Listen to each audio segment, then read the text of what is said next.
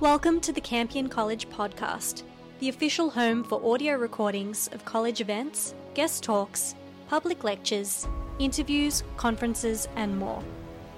Join us now for an interview with Campion College President Dr. Paul Morrissey and author of God is Good for You, Greg Sheridan. And it's our great pleasure today to have uh, the Foreign Affairs Editor for the Australian newspaper, Mr. Greg Sheridan, with us uh, to speak about his recent book, God is Good for You A Defense of Christianity in Troubled Times. So it's uh, great to have you here, Greg. Thanks, Paul. It's wonderful to be here. Yeah, so just to, just to start with, um, you know, what was the motivation behind uh, writing this book? Well, Paul, about three years ago, I read another book and I went to a whole swag of um, writers' festivals, saw hundreds and hundreds of books promoted and found to my astonishment that there was not a single book written from a pro Christian or even a pro Jewish uh, viewpoint. And of course, 50 or 60 years ago, the best selling books in the Western world were all Christian books, as were the best uh, selling movies and so forth. And I thought an essential element of our culture and our, our civilization is being just whited out, and people aren't hearing anything about it. So I thought I could just contribute my little soupçon of knowledge to the vast ocean of human discourse uh, on this matter. Great. I mean, it, look, I love the book, Greg. I, I Thanks, it, Paul. Uh, you know, really enjoyed it. I mean, you've got a great uh, writing style, very engaging, and uh, and look, I'm a theologian by profession, so I'm fairly hard. That makes you a dangerous person. Yeah, very dangerous. Um, but you know what I love about the book is that it can draw people in who perhaps maybe you know, semi-interested in Christianity or maybe not even interested at all, but can draw them in with the, I think the very powerful um, idea of stories. You know, the stories of people's own sort of life of faith, and um, mm. so I'm just interested in, in in that approach because it's the first part of the book is what I would call more apologetic in nature, looking at Christianity and perhaps why it might be true. And then you, you bring in a lot of stories about uh, different people. So, so that, that structure, Paul, uh, was something that was arrived at with a good deal of struggle, as the old Marxists would have said. And um, originally, I planned to thread people's stories into the arguments, uh, as it were. But I wanted to provide the basis of knowledge and reason about the faith. I mean, theologians like you know infinitely more about it than me, but I, I thought, you know, this is a subject which amateurs are allowed to uh, allowed to address, and um, given that there is so little material uh, that's allowed into the public square, like Australian Christians produce magnificent material, but the culture pays no attention to it. So I ended up with this two-part structure: Christianity what does it believe? What is its history? Why is it reasonable? What are its problems? And then the second half was Christians. And um, the fairly obvious subtext of the second half was look, these are some pretty interesting and uh, smart people. And if they hold these beliefs, perhaps the beliefs aren't entirely stupid. And also, then I wanted to see some positive signs because although ambient Christianity is in decline, there are fantastic positive stories like Campion College, but also you know things like the Focolare movement and uh, you know different parishes that are doing brilliantly well and so forth. Yeah, absolutely. It's um, and another thing I really liked about the book is that it's uh, broad church, both in terms of its you know its non-denominational sort of approach to things. Uh, but also in terms of even the, the political figures, you know, the section on the different politicians and their somewhat eclectic, some might say, beliefs, but it was uh, it really did humanise them. Well, I'm very grateful to the politicians, but on that first matter of being non-denominational, so um, I was a bit inspired by the great C.S. Lewis classic Mere Christianity. So C.S. Lewis says of himself that he's an orthodox Anglican, straightforward Anglican, but he wanted to write a book that was equally available, so to speak, to more or less any Christian who could uh, pretty well sign up to the Apostles' Creed. And a lot of Christian authors have taken this view. Tim Keller, the great uh, New York Presbyterian evangelical, wrote a wonderful book, I think, called The Reason for God. And he t- also takes that view. So he doesn't advance the specific Presbyterian interpretations of contentious doctrine and so on. So I'm a Catholic. I'm very, you know, thrilled, proud, delighted to be a Catholic. But, but I'm not sort of presenting contentious points of Catholic versus Anglican doctrine or anything like that. And I was very happy in the writing of the book to be welcomed by Pentecostals and evangelicals, Uniting Church people, Coptic, uh, Egyptian Coptic uh, Australians, and of course Catholics. And then the individuals that I write about, they also have a range of different religious backgrounds. And I, I do two chapters on serving and former politicians because I knew that they had religious belief, but almost no one else did. And uh, I don't necessarily want them to become like Americans, where they wear their, their beliefs on their sleeve all the time. But I thought people would be interested to know that they had these beliefs. And, um, and I thought the uh, Christians deserved the sense of solidarity from knowing that Malcolm Turnbull and Bill Shorten and Penny Wong and Andrew Hastie and uh, Mike Baird and Kristina Keneally. So both sides of politics, Kim Beazley and Tony Abbott, they all have very deep and serious Christian beliefs, and normally they're never asked about them, and normally they never talk about them. So, mind you, it was a bit like. Uh, you know, a dentist pulling teeth. It was quite hard work to get them to agree to these interviews, but they all did in the end. Did you have many knock you back? I only had one knock me back, and I won't I won't say who he is because I don't want to don't want to defame him. But getting um, Malcolm Turnbull and Bill Shorten to agree to do it was very hard work, and I've no criticism of them. They, they were both national leaders at the time, and they had to be careful not to offend any group. And they both, you know, kept saying, uh, I'd give them last final deadlines when we can do it, and they'd ring me a day later and say, "Oh, bad luck, mate, I missed the deadline." I said, "Don't worry, we can still do it," uh, and and they both rewarded me. I mean, they both are, are quite knowledgeable Christians. They they they know a lot about what they believe. You know, not compared to a theologian like you, but you know, for an average person, they they have quite a deep knowledge of what they believe. They're both serious about belief. They they pray. Um, they're aware of all the challenges of belief and so forth. They had different takes on it. So I thought they were, and you know, people might like or dislike their politics, that's fine. But I think all the politicians I interviewed are well motivated human beings. They're trying to do something good. And um, at the heart of them is their religious belief, but it, it's it's never really disclosed no, in Australia. Yeah. No, that's great. I, I really, really did enjoy finding out about them. Their beliefs eclectic, so they I think I quibbled a bit with some of their beliefs of the afterlife. But, yes, uh, in your splendid review, you said that some of them had a pretty shaky view of what the afterlife was. But that's uh, that's certainly true. By, but it's it's wonderful to, to have that. Now, one, one, another thing I wanted to ask you, Greg, was um, a book that seems to be a key text, if you like, that you engage with. Certainly, some sections of the book is is Rod Dreher's book, The Benedict Option. I wondered if you want to say something about that. Yes, uh, um, Rod Dreher is a very interesting Christian voice. Um, I think he and Ross Douthat uh, at the New York Times are two of the most interesting younger journalistic uh, Christian voices uh, in the world today. The Benedict option, I don't entirely agree with it, but I find great wisdom in it. So he's saying that it's so hard to live a Christian life and transmit the Christian faith successfully to your kids in the contemporary culture that you need to pull back a little bit.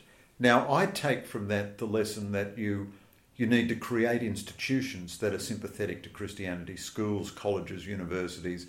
You need to create spaces. And of course, the very business of going to church for an hour or, or whatever a week, you're withdrawing from the world to, uh, to be in that Christian community.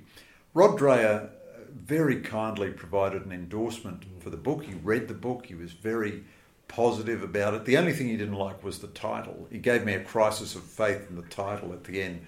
He suggested changing it to "If We Lose God," and um, and then he said, "God is good for you" sounds like an instruction to eat your broccoli, you know. And uh, turns out he's a wonderful guy. Really, uh, you know, I've only met him through email, but he's full of humour and fun. He had all kinds of views about the cover uh, of, the book. And it's a very profitable book to read, The Benedict Option. It's, it's uncompromising. One of the good things about him and Ross Douthat is that they don't try to sugarcoat things. They, they, they're temperamentally, they're not into despair. So it's not, I mean, conservatives can very easily write these essays of cultural despair. That's terrible. That's, you know, books to slash your wrist by. That, that, that's horrible So these guys are optimistic by temperament, but they don't flinch at looking at what a difficult cultural situation it really is. Yeah, I think you're spot on. I loved uh, Ross Douthat's book, um, um, Bad Religion. Bad Religion, Yeah, wonderful book. Yeah, great book. I cited in this book. Yeah, and, it's, uh, a, it's a wonderful book looking, you know, at contemporary heresies that are in, in the culture that uh, undermine Christianity.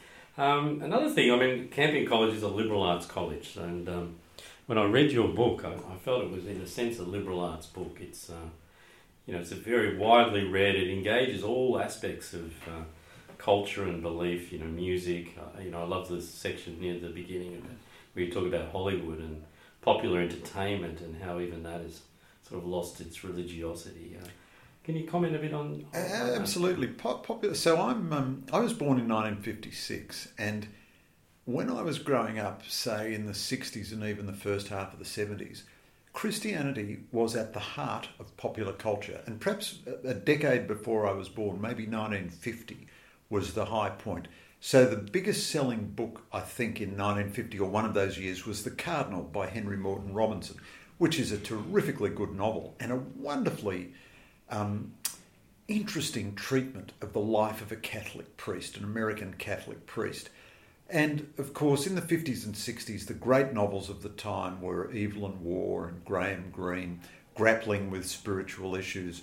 One bestseller of that time was um, was Thomas Merton's uh, uh, Elected Silence, or the seven the seven sided mountain, I think it was Yeah, called in America. mountain, yeah. Yeah, a, a memoir of, of joining uh, the Cistercian uh, monks. And then Hollywood was very pro Christian. So you had all these fantastic uh, screen priests played by Spencer Tracy and Gregory Peck and Bing Crosby. Crosby, yes. Who wouldn't want to be Father Flanagan that Ned uh, Spencer Tracy played in Boys Town? And he was he was a man's man. He was a great priest. Some um, terrible guys persecuting his kids at Boys Town, and he says to him, "You know, Father Flanagan, if you weren't wearing that Roman collar, I'd." Get up right now and duke it out with you. Spencer Tracy rips off his Roman collar and says, "Okay, let's go at it right now." And popular culture was supportive of Christianity in that period. Uh, not only Catholic Christianity, but uh, evangelicals and so on as well. Now, maybe some of it was schmaltzy, maybe some of it was superficial, but all the cues that it gave to people were that Christianity is substantial, true. There were all kinds of public occasions of prayer and so forth. But now, if you look at popular culture now, Christianity is either absent or or it's malign, or at the very best, it's kind of harmless and silly. So, at the start of the Inspector Morse detective series, uh, it treats priests with great respect. They're heroic figures, and Morse comments at one point people attack priests in order to attack uh, God. And, and there's a theological literacy to it. He's quoting the poems of Francis Thompson.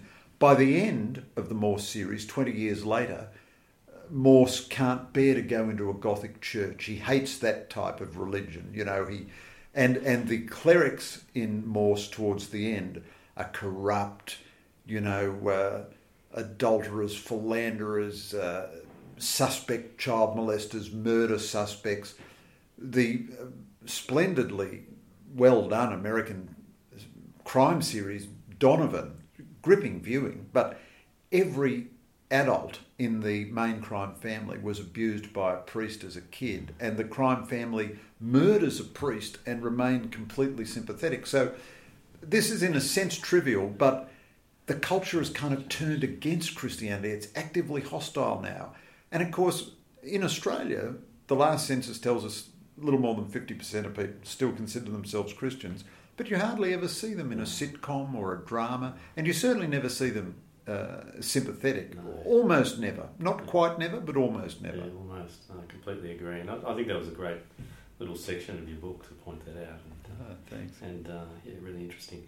Um, now, I can't get, get finish this interview without uh, allowing you to be, as you called yourself before this interview, an apostle for Campion. because there's a lovely section about the college in there and signs of hope. And uh, so, um, yeah, I'll, I'll allow you to uh, to be an apostle for a moment, Greg. Well, Paul, um, Campion, uh, I want to say a couple of things about Campion. So, Campion reignited my interest in the Middle Ages, and uh, a, a book that became enormously influential on me and is powerful in my book is Larry Siedentop's Inventing the Individual, which is all about the magnificent Christian intellectual debate in the Middle Ages and how that gave birth to modernity.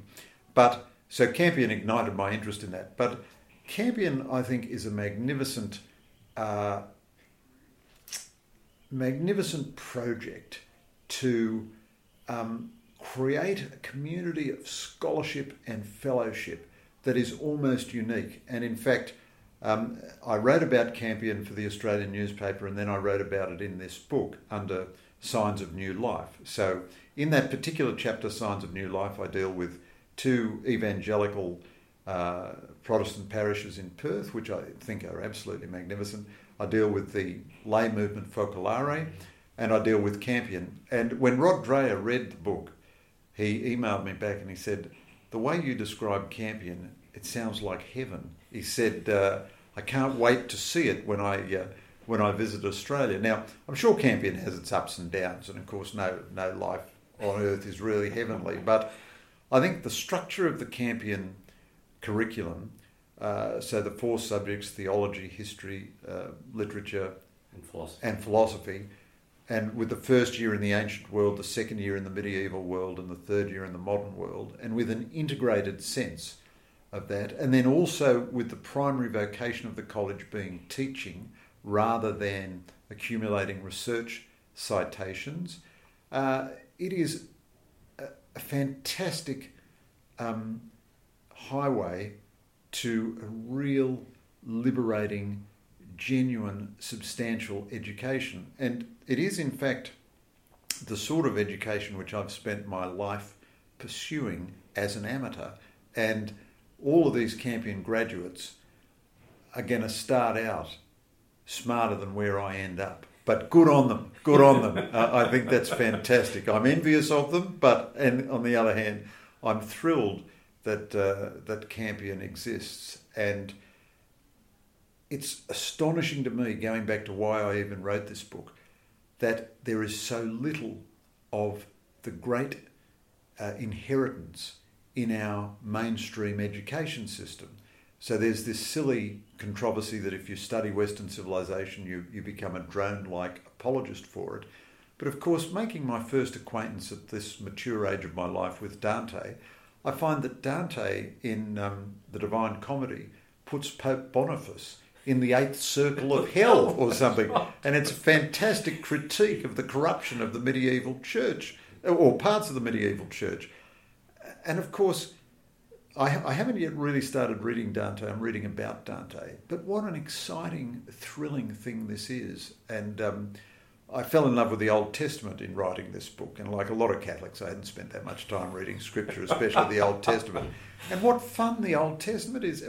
Why would you deprive people of this fun? The book of Jonah, the book of Ruth, and so forth. And um, it's as if this is a golden secret which our culture has determined that nobody will ever will know what Kim Kardashian eats for dinner.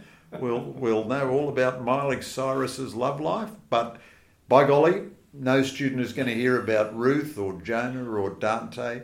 Well, at Campion, you know, somebody's unlocked the secrets, yeah. and I think uh, you know, I wish it, I wish it every success. Yeah, no, thanks, Greg, and uh, yeah, we certainly that's that's our aim to really uh, cultivate within our students a great love for the the great thinkers and the great events and great ideas that have um, brought Western civilization, warts and all, and, and, a, and a country like ours, Australia.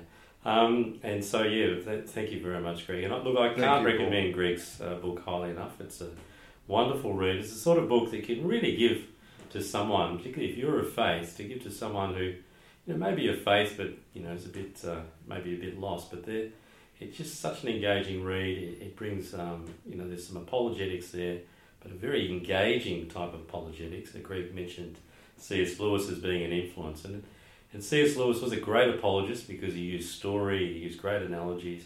He was a literature professor, so he knew a wide range of stories and, um, and great works. And, and Greg, even though he very humbly said that he's uh, an amateur, he's, uh, He's very widely read. He's a great engager with culture, and and that's really brought out in this book. And I think Christianity, as soon as it engages the wider culture and engages its great history, it becomes very very um, you know attractive. It, Yes. it has an innate attractiveness, and that's uh, in some ways we've lost that in the last, uh, I would say, last forty or fifty years. So, full credit to you, Greg. I really very recommend this book, and um, yeah, I th- thank you for joining us.